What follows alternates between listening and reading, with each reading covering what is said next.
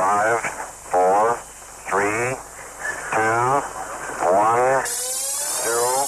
Ignition. Liftoff. Hey, everybody, I'm Brian Clapp, VP of Content and Engaged Learning at workinsports.com, and this is the Work in Sports Podcast. I'm no psychiatrist. I barely understand why I do what I do, but I can tell you that fear is a pretty insane driving force. Chased by a bear, you'll run faster than you ever have before. Have a big test tomorrow that determines the status of your scholarship? You'll study harder than ever. Fear is an incredible motivator. Well, actually, scratch that. Fear makes us uncomfortable, and we as humans try our hardest to return to our comfort zones. That's the human condition. We like to get into comfortable spots and build a house there. So, yes, fear contributes to the motivation, but really it's this idea of being locked into a fearful state that motivates us to get out of it. Okay, let's not get all nuanced into the psychobabble. Suffice it to say, if you're sitting on your couch doing nothing and a raccoon comes in through the window, after screaming, you'll move fast. The fact that the remote was just out of reach, or you needed water, or the Doritos on the countertop didn't get you to move, but that damn raccoon sure did. Fear works. I've interviewed many entrepreneurs over my career, and they are a different breed. You think their motivation comes from money. I'm going to make this thing, I'm going to sell it to Apple for a billion dollars. But that's not it. It's not the money. Success is the goal. Legacy, developing something completely new, disrupting a marketplace, changing the world. That is what entrepreneurs seek. Like an artist, they are consumed by their passion for their vision. And more importantly, to put a fine point on it, they are ruled by fear. What if this isn't it? What if my idea doesn't work? What if people don't like it? What if it doesn't disrupt? What if I am not special? This fear drives entrepreneurs to work harder and with more passion and focus than most others can reach. Failure to them is not an option. Because of this passion and focus, many entrepreneurs aren't willing to pivot from their original idea. They stick to their vision with steadfast determination, determined to find success where they thought it would be. Today's guest, Nigel Eccles, co founder of FanDuel, Flick, and StarStock, is a serial and successful entrepreneur, but he's also a pragmatist. FanDuel, the multi billion dollar daily fantasy sports company, wasn't a pure idea created on the cliche cocktail napkin during a discussion amongst friends over adult beverages. FanDuel started out as HubDub the original idea was an online political prediction market. It failed because, as Nigel himself said, HubDub didn't really have a good business model. I can see where that would be a problem. But Nigel isn't the type to just pack up and turn off the lights. He looked at what they had created and thought about how to pivot it into a new and different market sports. He and his HubDub team pivoted. I'm guessing, and he may not admit this, they pivoted because his fear of failure drove him to see other options for his success, other pathways. And FanDuel has been successful. At the time Nigel sold his interest, FanDuel had around a $450 million valuation. A few years later, it's now valued at $11.2 billion. His creation has changed the world. And like most entrepreneurs, one genius move isn't enough. Nigel is now focused on new startups Flick, the ultimate chat app for sports influencers and their fans, and StarStock, the stock market for f- sports cards. Both incredibly cool ideas that I've spent an inordinate amount of time on lately. Let's get into it. Here's Nigel Eccles, co founder of FanDuel, Flick, and StarStock. Hi, Nigel. How are you doing today? I'm very good. Thanks for having me on the show. Yeah, this is exciting. I'm very excited to speak with you. In preparation, I tend to be one of those people that does a lot of research before every interview. Mm-hmm. I read probably about 20 different articles on you, and I kept seeing the term math geek and the most controversial player in the world of sports entertainment. I mean, these were descriptors that were used yeah, for you. Yeah. Um, how would you describe yourself, and how would you kind of describe your journey to where you are now? Uh, I mean, you start with the hard questions. Um, uh, how would I describe myself? Uh, I don't often do that. Uh, probably the first thing. Like, I'd say I describe myself by what sort of interests me, and I um, like I love, um, I love uh, creating sort of marketplaces and communities, um, and and particularly around sports.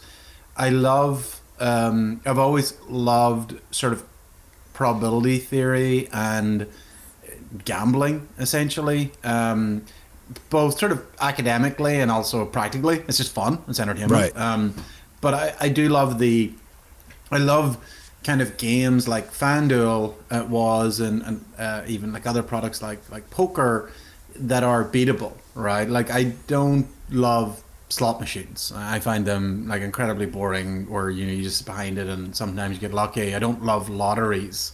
I think lotteries are the most boring product ever built. Um, whereas something like daily fantasy sports is fascinating because it's beatable and if it's you know if you apply you know knowledge to it you can beat it um, that i think is fascinating I'm with you. I love poker because I love the strategy behind it and mm-hmm. the odds and the numbers and all that that goes into it. It's like human Yeah. behavior mixed Yeah. with data and and, Yeah. and odds. It's I love yeah that. it's fascinating right It really is, and I want to go to Vegas with you um, because I have a feeling you're a lot smarter than I am. So it's well documented. This is one of the things I find fascinating, and I love this about entrepreneurs and people with the spirit like you have. Mm-hmm. It's well documented that FanDuel started out as a different product. It was HubDub, Yes. right? And there was it, it was for those who aren't familiar with it, it was like a news politics product that was Mm-hmm. right, yeah. based on competing and and predicting what was going to happen. yeah And you and your team took what was a somewhat unsuccessful venture, I would gather, mm-hmm. and Oh, pivoted. You turned to something else.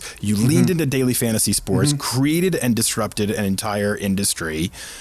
So, on a grand scale, what led you to the ability to pivot? And is that why a lot of businesses fail? Is like an unwillingness to get off their stance or get off where they are and pivot into something else?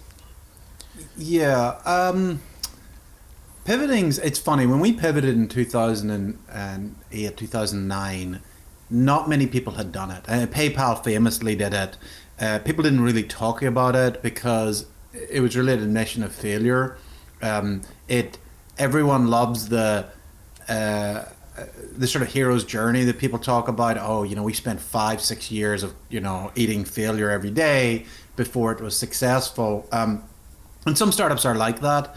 Um, most startups, what happens is you kind of grapple around in a kind of general area to find something that works, and then you build that to absolute scale. And then when people like you ask, you know, ask me about my journey, then you forget about the kind of grappling, and you kind of say, well, you know, one day I had this vision, you know. And like some some startups are just amazing. Like Airbnb has told its origin story so many times, and it's got bigger and more elaborate. uh, They romanticize everything, yeah. They romanticize it, and you know, because the, true story is just a lot messier. Um, a famous one was like eBay. The, the, the origin story of it was that his um, girlfriend wanted to buy or sell Pez dispensers. Well, actually, that wasn't true. The true story was that uh, Pierre Omidyar um, was fascinated by markets and wanted to create a perfect marketplace. Right. But every time he said that to journalists, they were like, they don't really know what to write here. Um, so, you know, company formation formation's messy. Um, why companies fail? Oh, so many reasons. Um, like I, I always love the um, uh, Paul Graham uh, point where when he analyzed all the Y Combinator companies, uh, and they're like Y Combinator includes Airbnb, so some of the Right. biggest successes of the last ten years. And he said the companies that failed were the ones that stopped. You know, the ones that just stopped. Like they were the ones that gave up. Oh no, his term was the companies that failed were the founders who gave up. Uh, and I always thought it was like, I thought it was a really great point um, because we've seen startups or I've seen founders that have kind of persisted and persisted and persisted and then finally they have got to something. And I've seen ones give up. And the ones that give up have a 100% like failure record. The ones that persisted you know not all of them have really got somewhere but they usually have got to something. Um, and the question of whether it was just like a small exit or it was a you know a lifestyle like genuinely a lifestyle business or a multi you know billion dollar exit you know sort of somewhere in between so Yeah.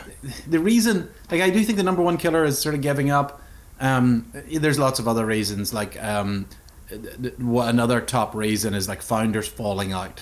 uh, Yeah. Founder founder decides to go back to school. That's a big reason, you know, particularly among young founders. Founder decides that they need a salary and want to go back and work in a big company and, and are going to do the startup on the side. That, that's a big killer as well. So lots of them, and usually they're some variant of, of just kind of giving up. It's interesting what you brought up early, though, in that in that answer was that somewhat of pivoting is admitting failure, and that's hard for people to do Yeah. sometimes, right? Yeah, well, it's, it's sort of admitting a failure to the original vision because when you go out and raise money, when you hire people, when you convince uh, co-founders, you, you, no one goes out and says, "I've got this great idea. It's not really that well formed, but it's in this kind of general market."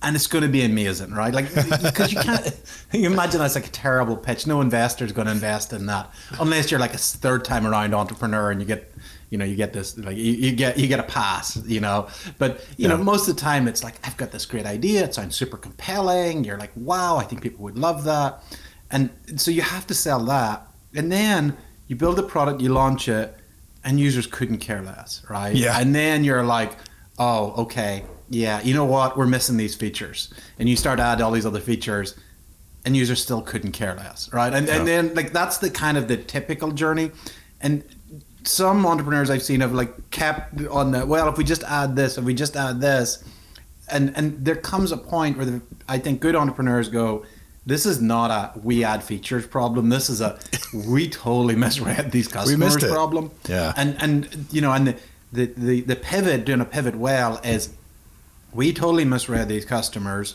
Um, but you know what they would really love? It's kind of similar to what we're doing. Is this and, and- and, move from what you're doing to something that is in a similar space or uses similar technology and, and go in that direction. So, how much do things change? Because obviously, FanDuel went through a cycle as well where you have an idea that you're bringing to the market and trying to see if it works, right? Mm-hmm. And you go from that as a as a co-founder, idea originator. To then it's a successful product and it's Mm-hmm. Yeah. out there. And now you're Yeah. the CEO running a company day to day. How Yeah. much of a change in mentality and mindset and just all that focus changes from when you're on that founder cycle of trying to Yeah. generate an idea versus actually maintaining and growing a company. Yeah, it, is very different. It's a very different skill set. Um, it's, uh, I would say, personally, early stage is typically more fun, right? Because early stage is like, hey, you know, wouldn't it be cool if we had X? And, you know, you sit down with your co founder and we're like, you know, we could build that in like two to three weeks two or three weeks you have it. You know, company at scale is wouldn't it be cool if we could do X? You speak to your CTO and he's like, you know, that touches on like lots of parts of the code base. And I think if you know, if we started now, like we're not going to get it by for our next football season, but Right. maybe the fall. And you're like, are you like really like what happened? Um, and you know, you're also you're like, your day job becomes much less the things that certainly I love, like product and marketing, and more like HR, right? Like Yeah. it's like we have these HR issues, and you know, we have people, you know, we have issues of like what's our, um, you know, quarterly performance review process and those sort of things. And I think some of the best early stage founders have when they've got the scale, they find ways to put in processes that they're not dealing with as the really the kind of the processy, somewhat boring stuff. They have maybe somebody to do that, and it allows them to still to be innovative. Because if you become that sort of process-driven company, you lose the flair that that really is what's valuable in a startup.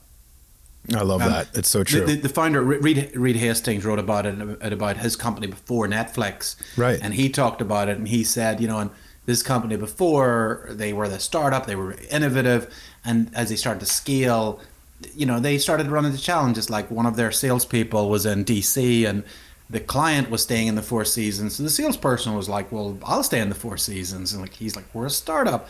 So he comes back, and, and Reed sees this, and he's like, "This is ridiculous. We have to have a policy."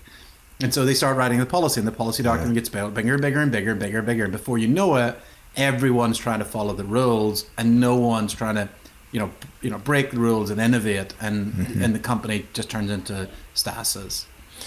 I, I, I love that. I think it's so important that ag- agility you have early on, but then also just that the mental agility too, like the Mm-hmm. Yeah. ability to think bigger than just process. I remember going personally from being a TV producer, where I was very focused on the creative side and on the journalism side, to then being in management as a news director, and all of a Mm-hmm. sudden I'm dealing with an employee who's an employee who's complaining about the height of their chair, and you're like, I'm so mired in other things now, I can't be creative. So it's just a, such a different a shift Yeah. in mentality. Mm-hmm. One thing, another thing that really impressed me in in researching was that you took culture very seriously, mm-hmm. and transparency is a big part of that. So Yeah. when you were at FanDuel. And I'm imagining with your new venture, Flick, which mm-hmm. we'll talk a lot about as well, you hosted weekly Ask Nigel video conferences with everybody Yeah. within the company and all the different satellite offices. So you were open and transparent and you handled Yeah. questions coming in. How much does business success translate and is tied to workplace culture? I think like over the long term, 100% correlation. There's there's very few iconic companies with really bad culture. Um, I'm sure somebody can find some counter examples, but over Right. the long term, because what happens in those companies is they become very political. Um, it, it's not about growing the pie; it's about maneuvering for you to get more of it, and to hell with the rest of the company. And those sort of cultures do not create value. They not they don't create like really successful businesses. Um, I we did uh, we did focus a lot on trying to create that open culture. Um, it's very hard to um, draw a direct correlation and say, well, because we did X, we got Y. Um, like I would even go beyond it and say, look, we focused, and we didn't get everything right by no means everything right, but we focused on trying to create this like really open culture where uh, people were putting the, the company first. Um, we also wanted to create a culture where people really wanted to work there, like you know, really loved it. You know, didn't say you know there wasn't politics, um, and what I will say is that you can definitely detect that this is a you know this is a place where people want to come and work at. So you can kind of see that you know this is a good environment. I think the other thing that we saw with FanDuel was whenever FanDuel ran into real challenges, which it did in 2015, 2016. Um, we had very good retention of people. Like, um, you know, a company, I think, with a weaker culture, people would have head out the doors. They'd been like, look, this is, you know, why would I stick around? Um, and I, I think we, it, not only did we very good retention, the company very successfully navigated through those issues. And, and that's where culture really matters. Like when you're in a rocket ship and everything's going up to the right, um, culture doesn't matter that much. It's whenever things start to go wrong, then you start to see, well, actually, did you invest in people? Did you invest in the culture? And so the company really held together and pulled together when things went wrong, or did everybody head to the doors? I love that you brought in retention too, because so often people think about retention as a terminology used for consumers, right? Your customers and retaining your Mm-hmm. Customers. But retaining your employees and your good Yeah. staff and your people is Yeah. just as important because nobody wants to go through these entire cycles of retraining and rehiring and Yeah. reprocessing everything. It slows Yeah. everything down. Yeah, and, and it's more than just people sticking around. It's it's that they're excited to be in that role. That they, you know, they remain excited about the vision. That they love coming to work. Like some of them might laugh. Like you know, uh, I- I've been in jobs where like the idea. Like I worked in a very large consultancy, and they used to talk about running to work, and I just sort of thought that's ridiculous. Like you know, that was I I really enjoyed the job, but like the idea of running to work and it was only really when I got into startups I'm like I totally get that like I you know I work with people I love working with them um, we uh, and we're doing something that's incredibly exciting. And so I can absolutely see you know I, our team work incredibly hard. And I think part of the reason they work really hard is because of those reasons. They love working with the people they work with and they're Yeah. building something they're really excited about. They want to see it in the world. Um, so that so I think it's uh, you know it's doable in startups less so I find in big companies. And you just to see your product out there and successful, I mean, that kind of bands people together as well, I'd oh, imagine. Oh, yeah, and like That's especially when it's something like Success you know, helps. yeah, like whenever it's like, wouldn't it be cool if, and you know, three weeks later you're seeing you know hundreds or thousands of people actually using it. Yeah. That's a that's a pretty cool thing to see. It absolutely is. So, you launched Fan- FanDuel in 2009, and in Mm-hmm. 2012, you have another major competitor come to the market in DraftKings. Mm-hmm. How competitive are you by nature? Because I tend to be that person that sees competition and says, "Let's crush them," you know. Mm-hmm. And then, but I, I talk to so many people who think bigger and differently than that. So, how would you characterize Yeah. yourself? Are you a naturally competitive person, or you say this just puts a more focus on our product? Yeah. So, so I'm naturally very competitive. I think most startup founders are. Um, everyone says, you know, oh, we want to focus on the customer, and that's true. But they also want to win the market. Um, Yeah. But the the weird thing though is, and uh, there's a saying that you sometimes hear, which is blame the game, not the gamer, and that is a lot of the time true in tech because tech a lot of markets in tech, unlike in other businesses, are winner takes all. Um, you know, there's there's only one eBay, um, really probably only one Amazon, and and even if it's not winner takes all, the number one player ha- has a massive market share, has like a seventy percent market share. So if I were to launch a coffee shop in my local village, you know, at best I might. You know, depending on how big it is, have like a ten percent market share, but I'm never Right. going to have seventy percent, right?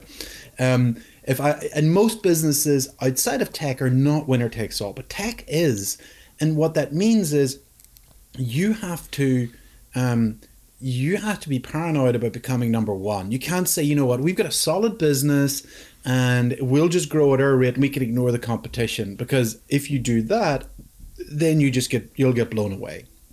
And then secondly, what you have to remember is tech also has um, your competitors potentially have a wall of money behind them. And so uh, you're like, hey, we've got a solid business. We don't re- think we need to raise more money. Oh, wait a second. Your number two competitor has just raised half a billion dollars. Wh- what do you do? Um, and you don't have the option of saying, well, I, I, you know, we like our business as it is. We don't think we need to raise any more money. And so the game that most people are in in tech is that they really have to dominate their niche. Um, otherwise, they risk not being anywhere at all. And so the game, in, in a way, is um, it kind of creates the outcome, which is like you have to win. Um, Yeah. uh, because second place is, is, is nowhere.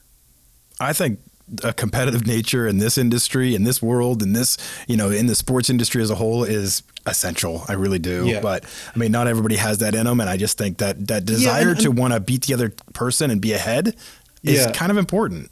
But one of the things to note, there's a nuance here, which is, and when you have staff members, you and co-founders, you need people who are incredibly competitive in a team setting, right? And, and, you know they, they, you know, they will sort of bleed for the team, and they will compete with the other companies, but they won't do it internally. Um, you know, so they will call out other people because that person sort of letting down the team not because they think, hey, I, I'd quite like his his office or I want to, you know, gain and, and not getting someone getting people who are like the right type of competitive is super important. That's a great distinction. No, I'm glad you brought that up. So, honestly, look back and tell me what's the best part of having your product vision become successful? Because I have to imagine you go through this cycle of creative ideas and you push things out there and when it gets accepted by the marketplace and it starts to stick and it starts to grow and you're expanding like that's got to be a great feeling but like what's the best part of that I think there's a couple of things that I've genuinely found uh, really exciting. One is the point at which you see it really working, and you and, and if you've ever launched products, you kind of know when that is. And when people ask me when is that point, I said you're not there yet. Because because you know right? You Yeah. know whenever you know whenever users are signing up organically um, whenever if your product's a marketplace things are selling um, you know that point is is incredibly exciting. Like you this was something that you started off at the kitchen table it was a sketch and you put together a team and and they built it and people are now using it. That's incredibly exciting. The other one that's incredibly exciting is when you actually meet your users and they start talking about your product and you've never met them before and they often have insights that you never even thought about and so they actually have this interaction with the product that you conceived and they kind of see it in a totally different way or maybe in a similar way in some ways but in different ways that's really exciting as well Yeah, I could see that being exciting. That would be really exciting. So there's a common saying out there that people, a lot of people can come up with one idea, but it's mm-hmm. hard to come up with a second, right? Right. Uh, you're in that cycle right now, and we're going to talk a lot about that. Mm-hmm. But what about doubt? Like, you come up with FanDuel, it's successful, things are going great. You move on from that and you start mm-hmm. coming up with other ideas and other things. Do you ever go through yeah. periods of doubt thinking, like, I don't know if I'll ever be able to recreate that magic again? Or again, is this where the confidence comes in and a little bit of that competitiveness yeah. to say, no, I believe it? Oh, yeah, we had when we left FanDuel, we had a, no, we definitely had a lot of doubt. Um, in fact, whenever we we were naming the company Flick, um, we were going to call it Bottled Lightning because we sort of felt we caught lightning in a bottle once, and um, maybe that did suggest that we were we felt it was a one-time event. So we we definitely did realize it was going to be hard to repeat the success there. Um, we uh, we definitely we, we definitely had uh, you know question marks about that. I would say that in a way uh, we were kind of trust the process, which was look if we um, if we uh, start with really good people and we hire really good people and we work in a sector that we understand or are committed to understanding and we're and we raise money and we give it time we mightn't be right on the very first go, but we believe we'll get there. So that was kind of the belief. Um, and we, Flick did not become what it is today uh, in a linear fashion. We kind of had a different concept. We we also sort of like look. We had a pivot once before. It was somewhat traumatic, but we got there and we built a multi-billion dollar business. So we, we kind of sort of thought that was a new one. It's like, look, we this team's great. Uh, we really you know, we're really committed to this. Um, we can definitely raise the money, and so we have time. And so let let's go forward. So that that kind of was our you know our starting point. Let's talk about Flick. So it's mm-hmm. a group chat platform mm-hmm. that incorporates live scores, real time fan discussion, polls, predictive games, right in your wheelhouse, right? Yeah. Um, how do you how do you disrupt the traditional sports fan experience? We've been dealing with this for a long time. Sports yeah. has been somewhat static, and yet yeah. it needs to modernize. How do you do that? Yeah, so we kind of just started with the fan in mind and sort of thought we spent a lot of time talking to fans about how they watch sports. Um, and then we sort of came to this analogy, which was like, where's the very best fan uh, experience? And we sort of said, like, it's in stadium. Um, and then we sort of said, well, where do you watch most of your sports? And it was like in their living room or in their in their bedroom. And we sort of went from there, and we said, well, we sort of asked, well, what's better about being in the stadium? And a big part was the social experience. And then we also looked over at esports and we sort of said, you know, Twitch is an incredible product. It's both I can both watch and engage with the rest of the audience at the same time. And we which raised the question for us is like why isn't traditional sports more like that? Why can't I have that experience traditional sports? And really from those kind of I'd say two insights is what what produced Flick. So when I was growing up, we'd get tickets to a game in Boston because that's where I grew mm-hmm. up. We'd take the train into the city. We'd sit in our seat for three hours. We maybe would buy a jersey. We'd buy some food, whatever. Mm-hmm. We'd get back on the train and we'd go home. That was our fan behavior. That was our fan yeah. experience. Times are different now. The mm-hmm. fans expect a different user experience and fan engagement. Yeah. Or actually, I should throw it out to you what do you think today's fan wants, and how does Flick help deliver that? Yeah, so so what you're describing actually is a is a fun so you know social experience. Right. Um, what I sort of think, what we're sort of we're more focused on is that sort of at home experience, and we're like, look, why isn't that as much fun as the experience of going to the game? Like, why is being at the game better? Right. The the visuals are worse, right? There's no mm-hmm. replays largely, right. um, and so and it's often cold, and the food's sometimes not great, and the parking's really expensive. But it's still better, right? Like it's still like yeah. you wouldn't tr- trade it if you had free tickets to go. You still go, um, and a big one for us was the social experience, and it's not just the people you're with. It's like the I'm with twenty thousand other fans of my team. The experience of being there, and so what we think this the the at home experience lacks is that that social connection, that feeling of being with all of these other fans of my team watching the game with me. Um, and that's what we sort of envisage that Flick brings, and we know that it does bring with the groups that we, we have. So that that's really the, the sort of the vision. So I feel like the younger audience is the is the the market that needs to be captured in a lot of ways, right? Mm-hmm. Because they're not gravitating to the games as much. Obviously, yeah. we have strange conditions right now, but yeah, yeah. the younger fans are gravitating towards other platforms. They're going towards esports and and, and hanging That's out right. there. The traditional bat and ball leagues are mm-hmm. struggling with that younger audience it does flick do you think that kind of helps this scenario and makes the game more approachable and more attractive to a younger audience? Is that kind of your focus in a way too? I, I definitely think so. And if you think about it um, sports are intrinsically social. Um, so if you think about your own fandom or friends fandom it's it relates to you know uh, what your teams your parents or your uh, family supported. And, and, why is that important? It's because you actually connect your fandom with your relationship with them, right? If you think of a lot of your social interaction, it's like other fans that you, you know you have a relationship with them because of your common fandom. Um, so there's there's a big part of that relationship, that experience of the team, because like honestly, that team that you support and you're like you bleed for Yep. That's owned by a billionaire that doesn't care about you. let's, let's, be clear, right? It's so true. And, and it's you know, and, and the players are a bunch of professional athletes that in a moment's notice would go and play for a different team, but still you love that team, right? And when you kind of like unpack why you love that team, it's about social relationships you have around fandom of that team. It's mm. really about well, I love that team, and you'll talk about the history, but when you kind of unpick you know the your history with the team a lot of it is about your relationship with your friends and your family and that connection with that team.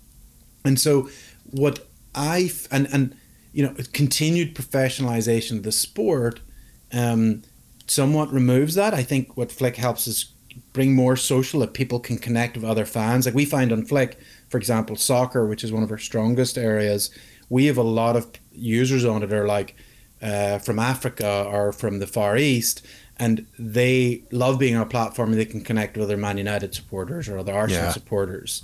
Um, and so they're building those relationships with other fans. And so again, it's like that sort of social component. Yeah, and it makes the world a little smaller, right? It brings oh, everyone together. Yeah, yeah, absolutely. for sure. So I've always I've felt especially recently like uh, traditional sports are are lacking innovative minds, and I don't mean that mm-hmm. as an insult, but I mean like from the team and organization side, because they have these long term media rights deals, and because yeah. selling out games and bringing in fans yeah. has always been pretty easy for them, mm-hmm. they haven't had this demand to innovate. Yeah, and so it feels like that has somewhat stagnated the fan experience or yes. you know connecting with the younger fans. I mm-hmm. mean, baseball is in a lot of ways dying, and and, yes. and if you look at their audience numbers. Um, is there is there a need and a dearth of innovation in traditional sports? Is that just where the problem lies, or is it something bigger than that?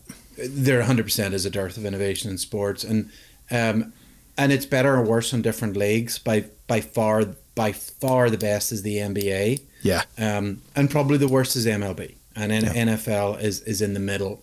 Um, and like a big part of it, how you can see it is their willingness to work with startups um, and their willingness to be sort of flexible on how they work.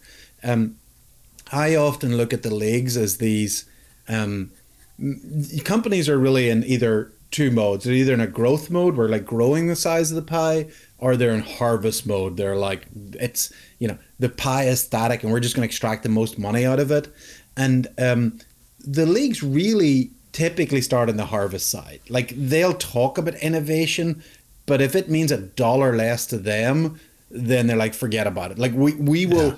we will sell this to the highest bidder and if a startup wants to work with us then like then we might throw them a bone but really we want espn and the big networks to give us a ton of money for these mm-hmm. assets.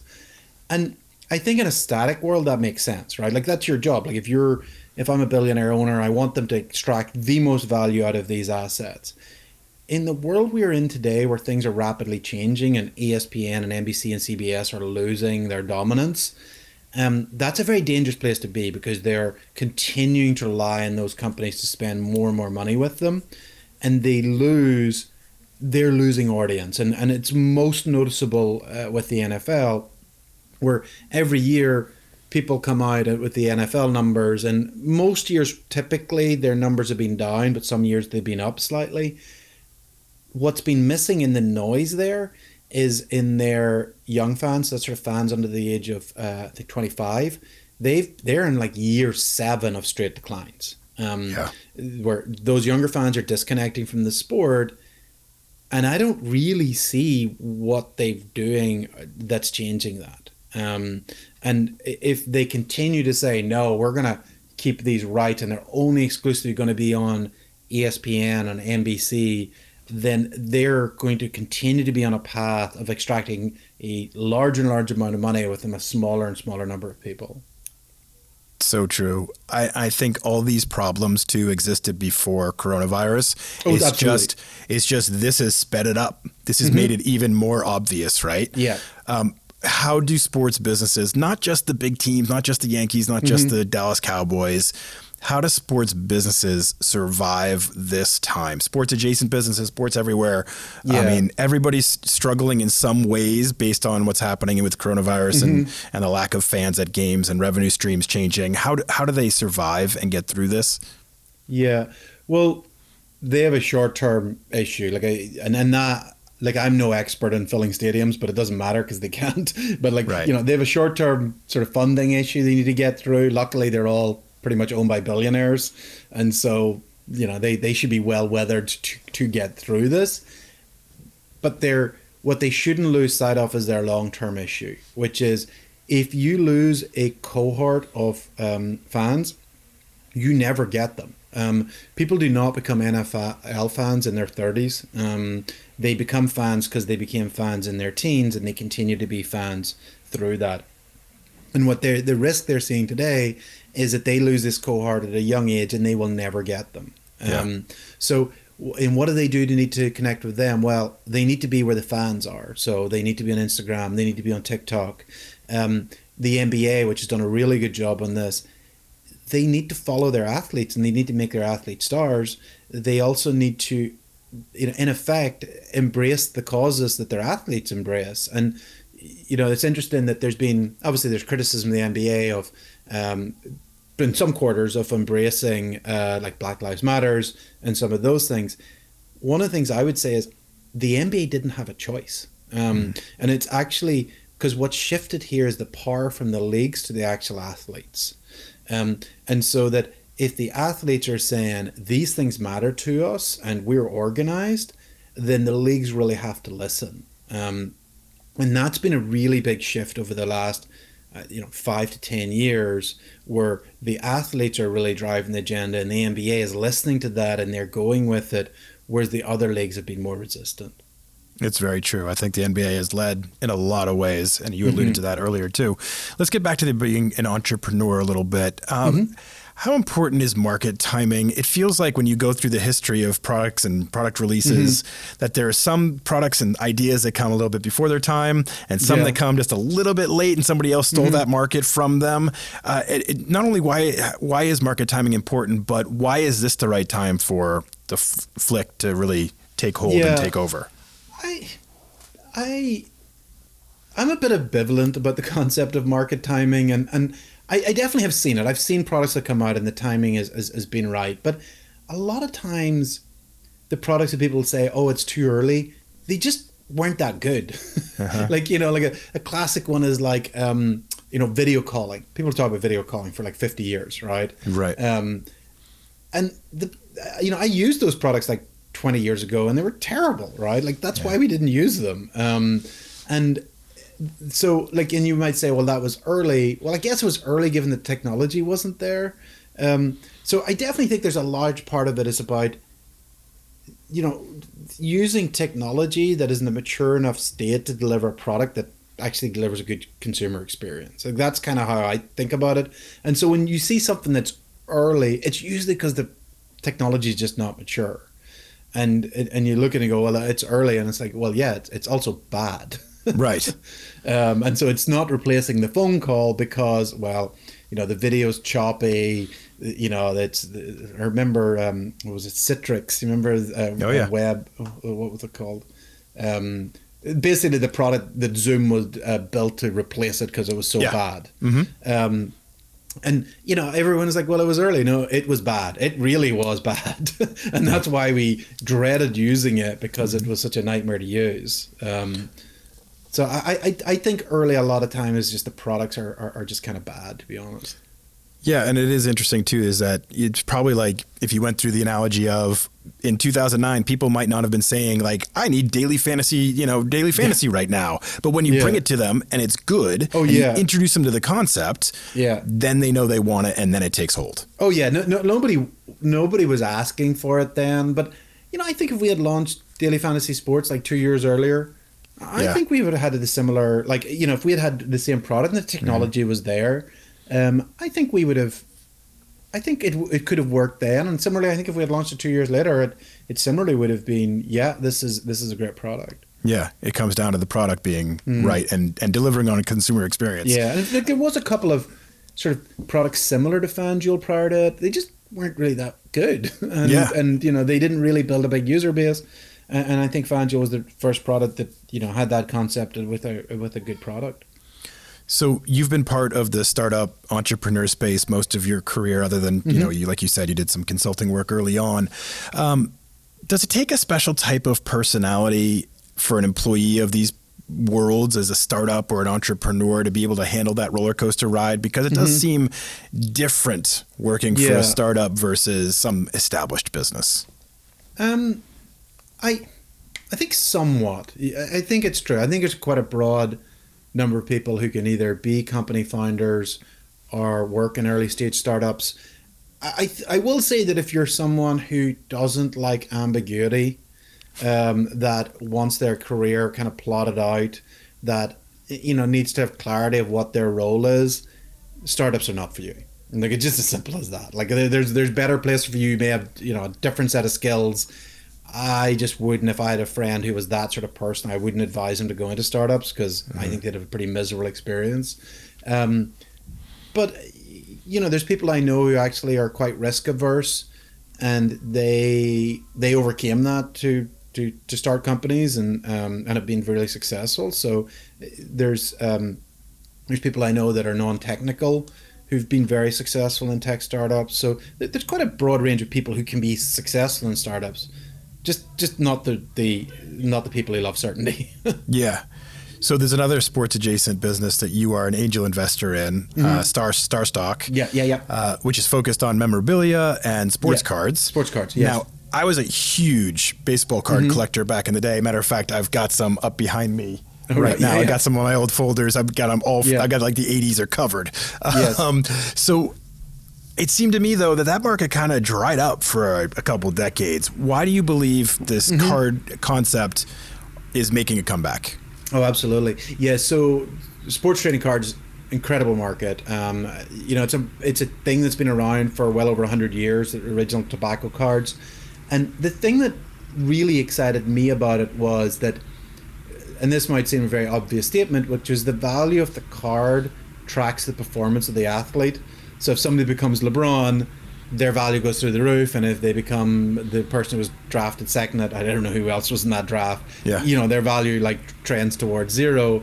And that to me was incredibly exciting because it means there's a way that I could buy a little bit of LeBron, I could buy a stock in LeBron, and if I'm right, make make a lot of money and and have an asset that's incredibly valuable.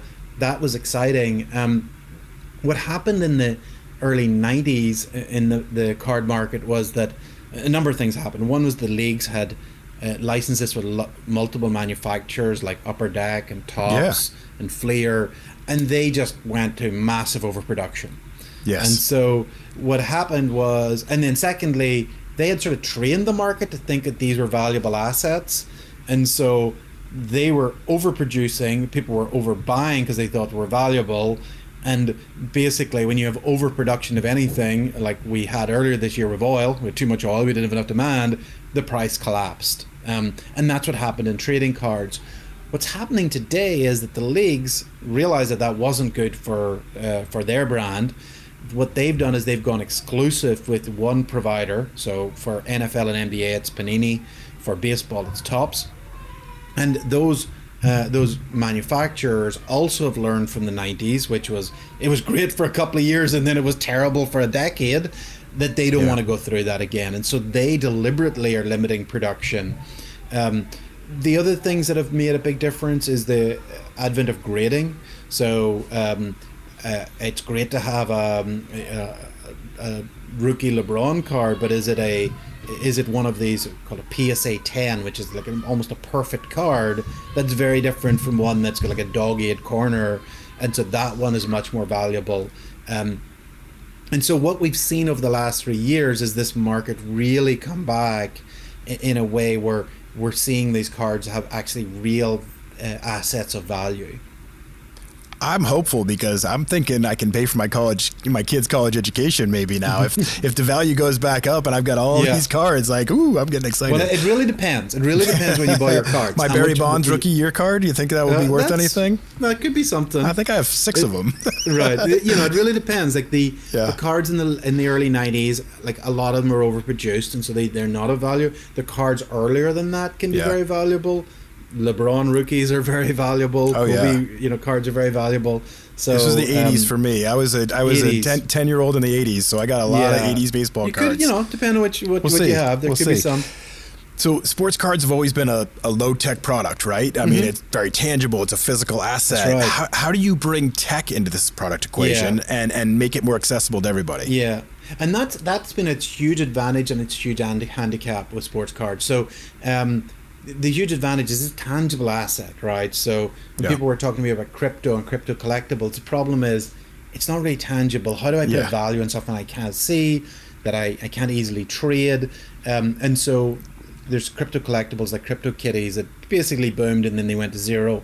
Um, whereas trading cards, some of them have gone to several million dollars. In fact, there was a Gretzky card just sold in last saw week for, that. uh, Yeah. over a million dollars. Um, LeBron cards have sold for over a couple of million. Mike Trout cards have sold uh, in over a million. So this is a tangible asset. That's great. The problem of being a tangible asset is how do you trade it? And today, most of the market is on eBay. Um, Yeah. And so uh, I give you a situation on eBay.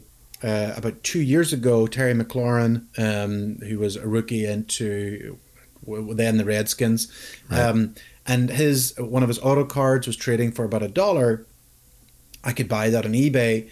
Um, great, it's a dollar plus five dollar shipping fee. I get Yeah. it several weeks later.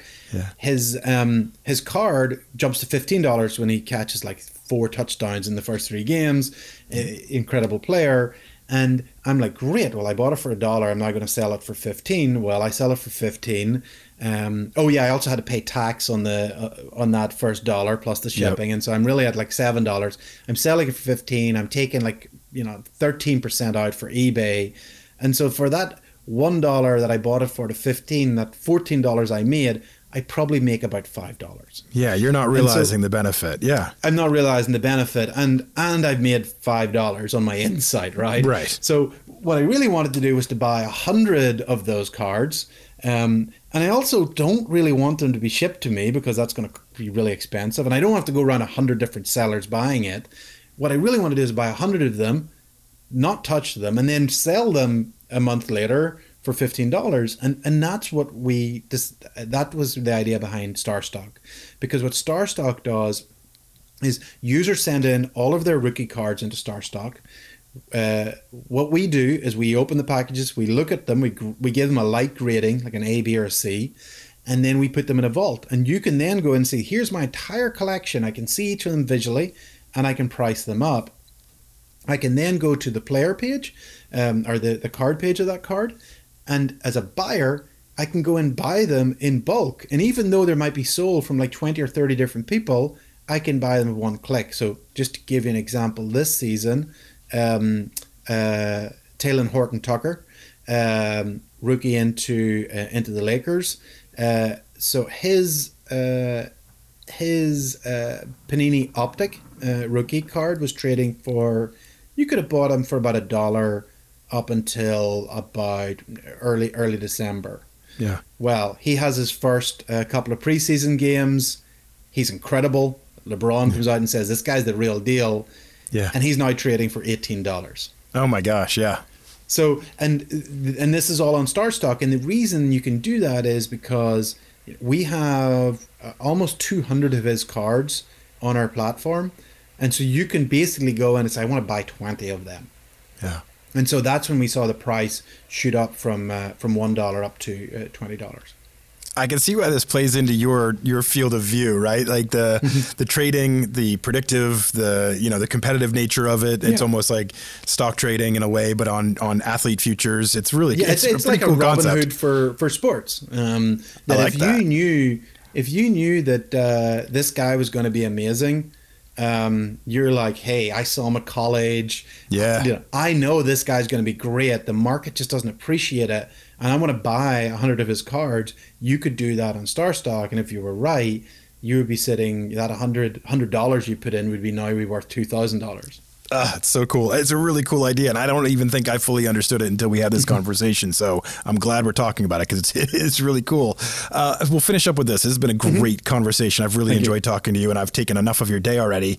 Um, I was recent. We're going to go global here. We're going to go macro mm-hmm. level again. Uh, I was recently asked by a college program what the must-have skills for their students to thrive in the sports industry are. Where is the market right now? What do students need? What what should we be teaching them? Uh, I gave an answer. I'd love to hear kind of what your thoughts are. What should we be teaching them? Oh boy. It's a big one. Uh, like we, you know, at Starstock, um, m- more so than Flick, we, you know, we've hired a, a lot of operators, like people who are like processing cards as sort of an entry, dealing with customer service, and, and they will they're they will go on to management positions and senior level positions as, as that company grows. Um, you know, the thing that we really value is just commitment, you know, and you know, Yeah. passion uh, to work in it.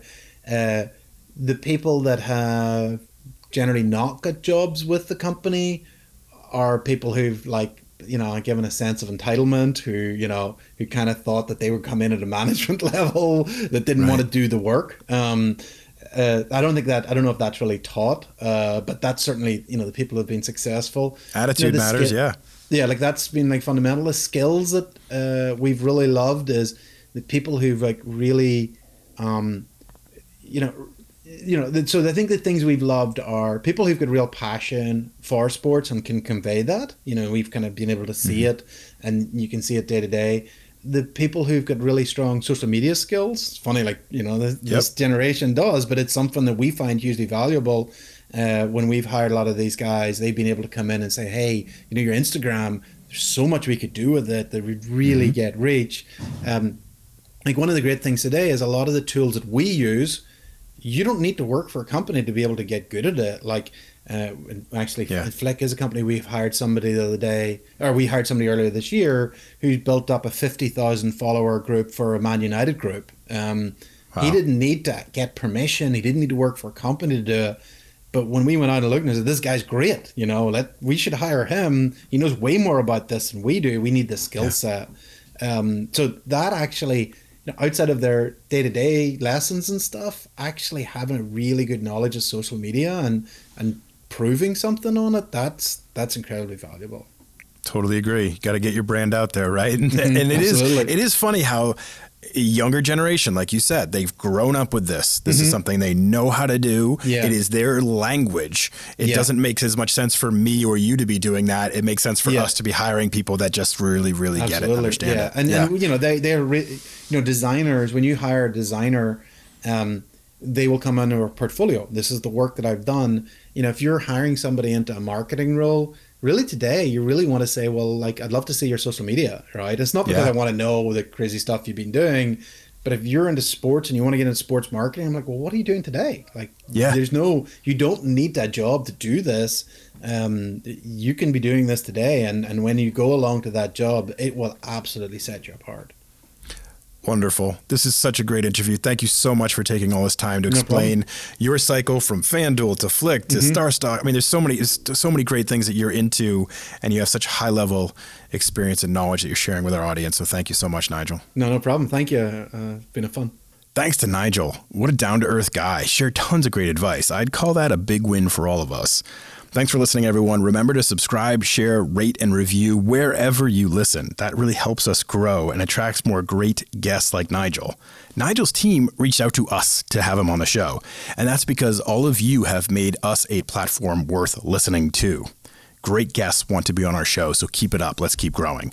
Next week, John Ferguson, VP of People and Culture at Monumental Sports and Entertainment. That's the Wizards, Mystics, Capitals, esports, and more. The guy is a genius, and the interview is amazing, and he shares so much energy and strategy and advice and guidance. Love it. You're going to be so excited to hear it. Let's get after it. Next week's going to be a big week for all of us. 2021, baby.